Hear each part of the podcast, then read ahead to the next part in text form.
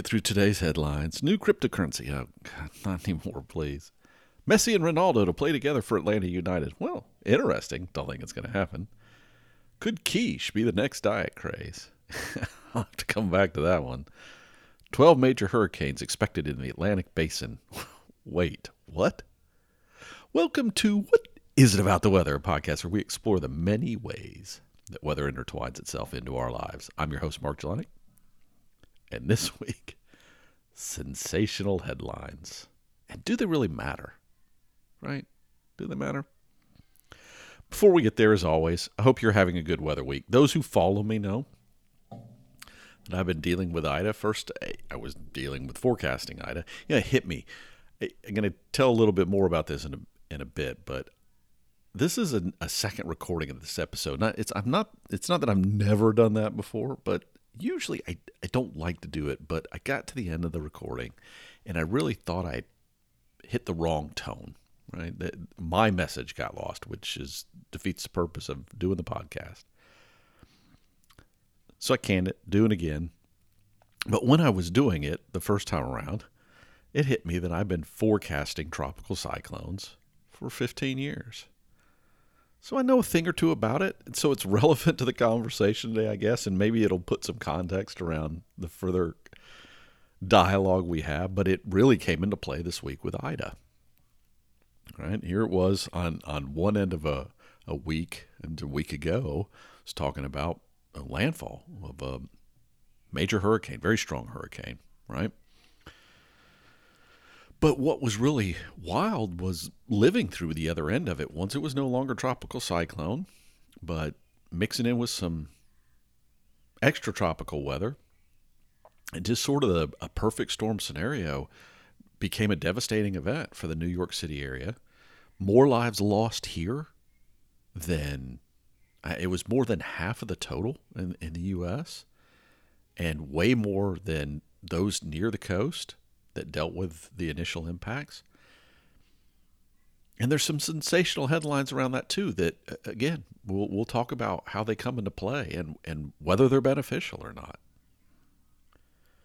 But that's kind of been my weather week. I I you know I captures it all. I, I you know there were other things. Had some good days, some bad moments, and quite frankly, Ida was. Uh, thanks to everybody who checked in. Let me just say that right those that took the time to ask me how I was doing, made sure that I was doing okay, it was appreciated. I always enjoy hearing from folks, but you know, it's always nice when somebody remembers, oh yeah, that's Mark.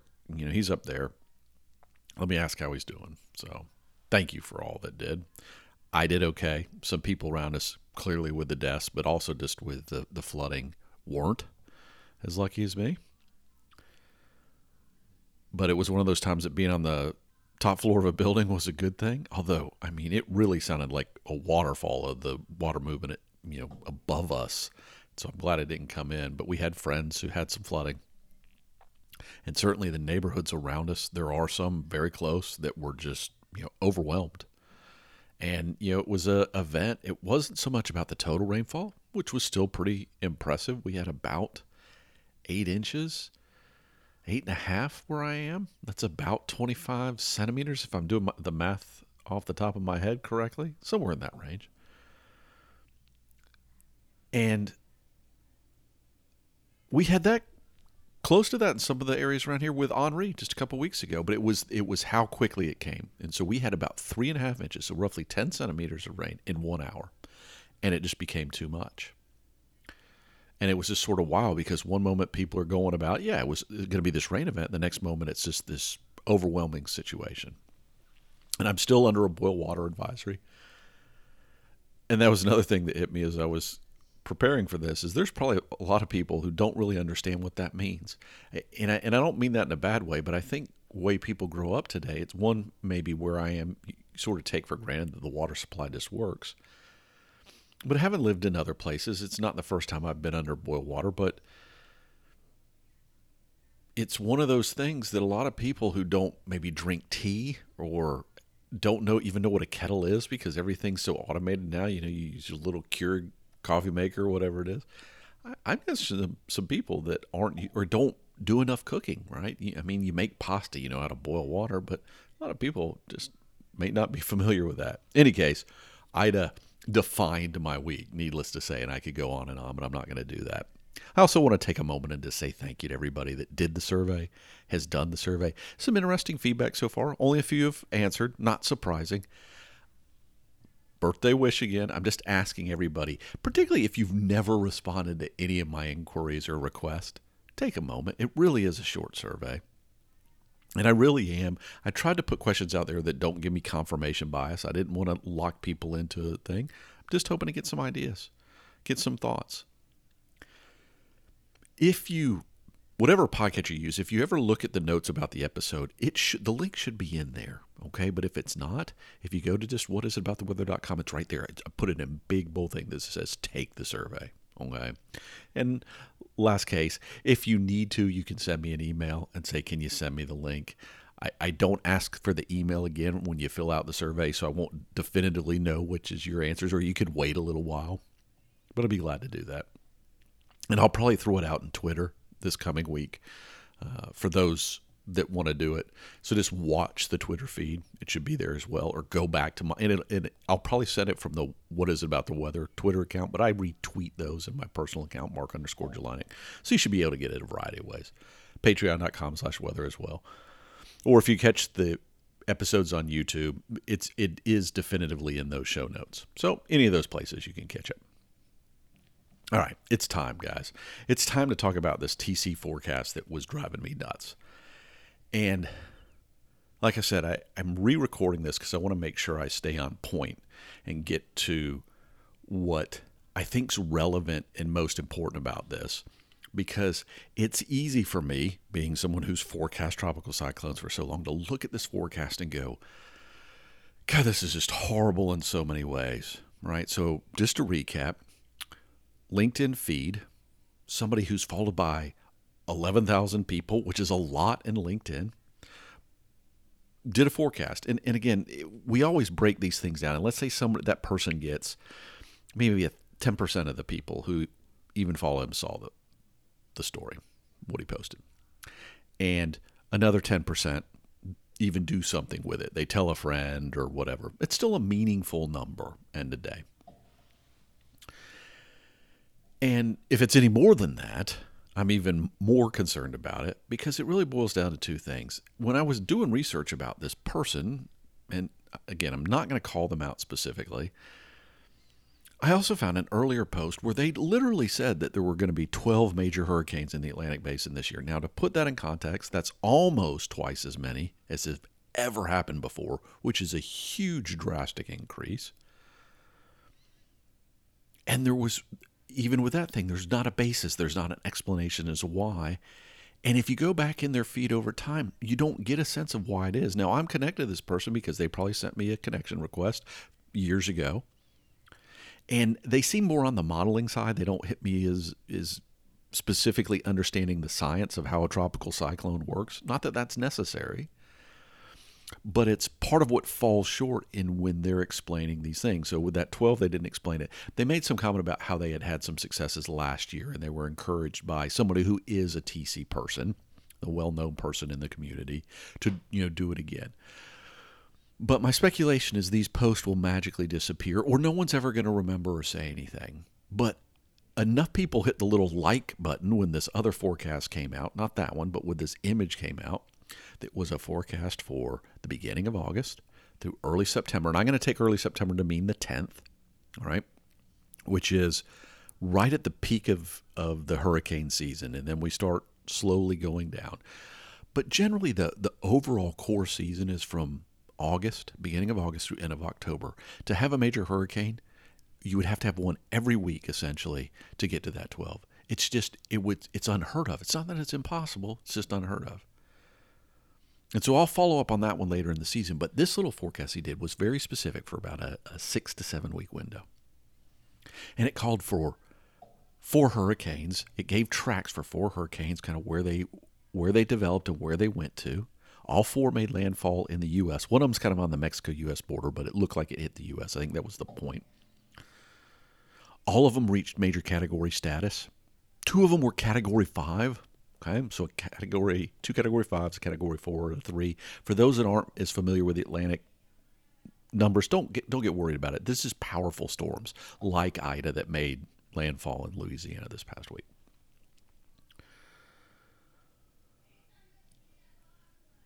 That was it. There was just these tracks, these things, a rough date at when the peak level was reached. And so I, I didn't even have a lot to work with. But what I did is I kind of, you know, looked at what's happened during that time. And yeah, I know we're not to the 10th, but we're kind I kind of know what's coming and what might fit that bill, but between now and the 10th, eh, I don't see this changing drastically. There's one Hurricane Larry that's going on right now, and I'm going to even say I don't think it's going to quite get to category 5, but it could.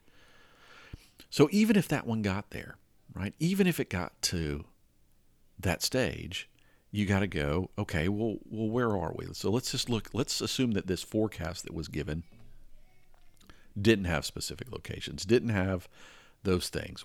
You know, what's the season held so far? Well, so far we have a pretty straightforward, kind of busy season. It was expected. And we've had, during this time period, we have had four hurricanes. And three of them have been major hurricanes. And like I said, let's assume Larry gets to five. That would be a five, a four, and a three. The four, Ida, was a major hurricane for about a day before it made landfall. Another Grace was a hurricane for really a few hours, like 12 or less. I don't remember the final number off the top of my head. And then Henri was a hurricane for a short period of time, although it faded before um, that dropped off, okay, before it made landfall. So, given that information, right, I go back and I look at this thing, and you could argue that, hey, he forecasted four hurricanes from this time there were four. Eh, you had three major hurricanes, he, ca- he forecasted four.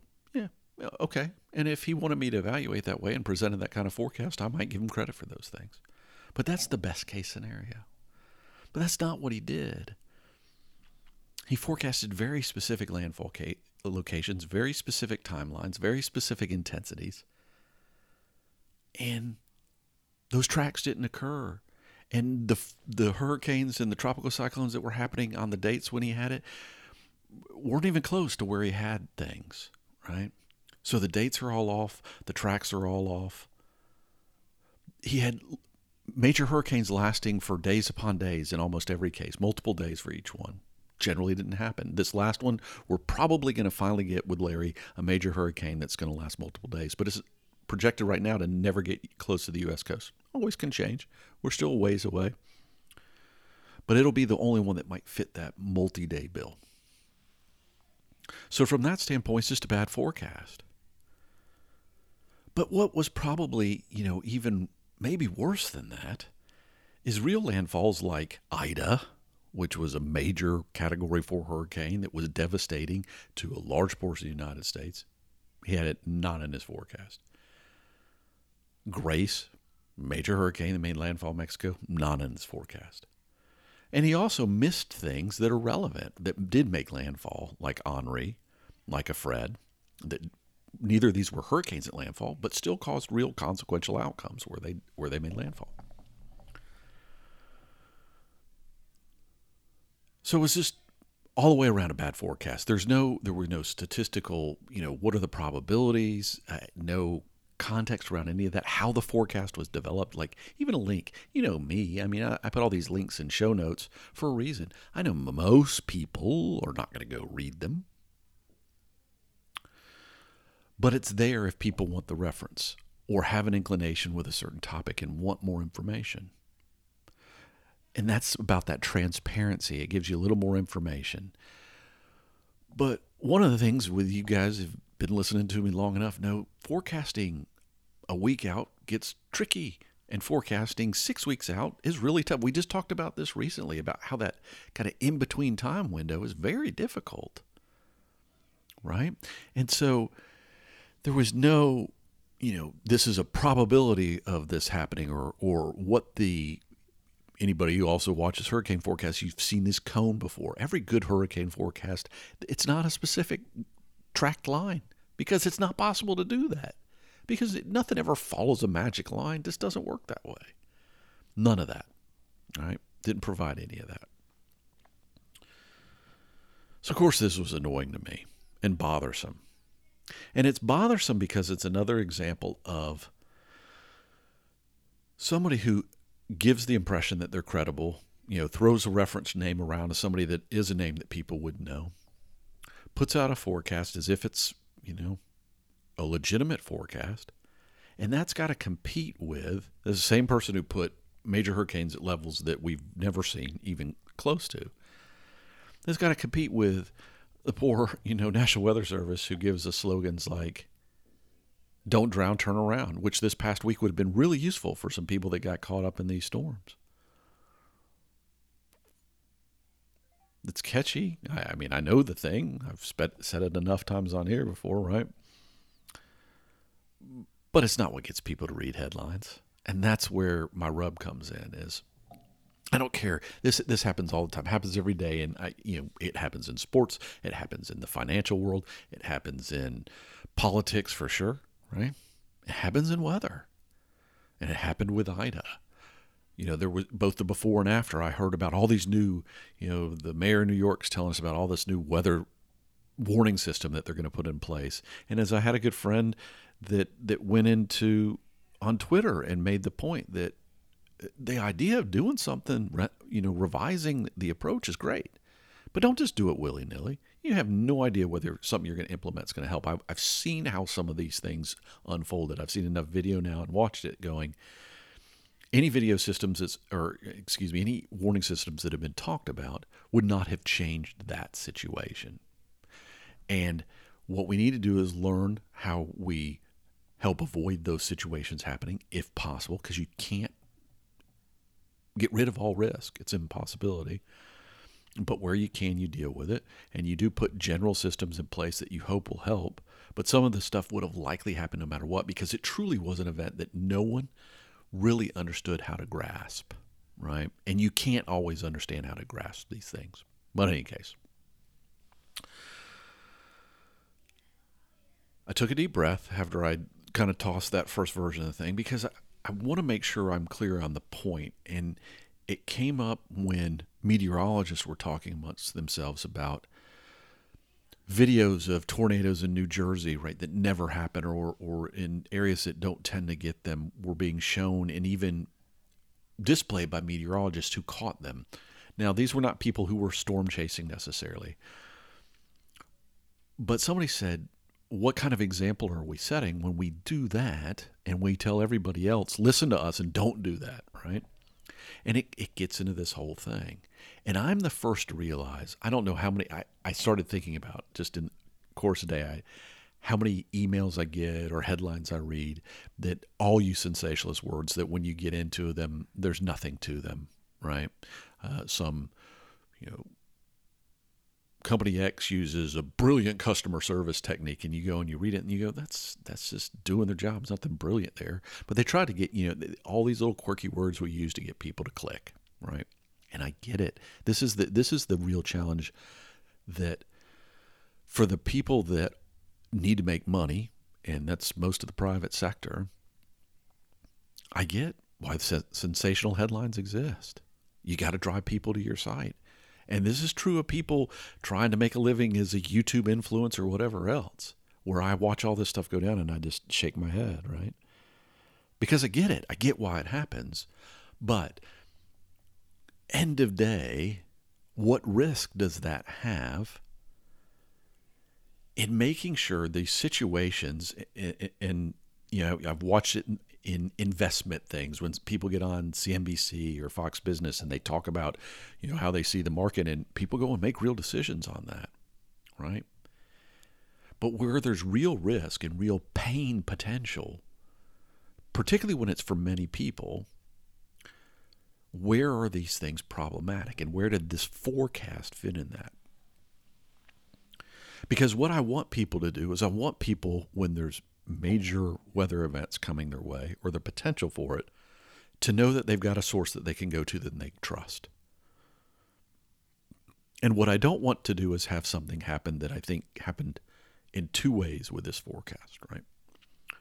The first of which is they presented something as a credible forecast, not a sensationalist forecast. They said, you know, we had success last year, we're doing this, you know, we were encouraged by this expert to do it again. You know, they're they're trying to justify their position, and they throw it out there. But those posts are going to either quietly go away or magically disappear from their feed. One of the two is going to happen. And for most of us, nothing's going to happen. But for the people that grabbed onto them and talked to other people, the following things can happen.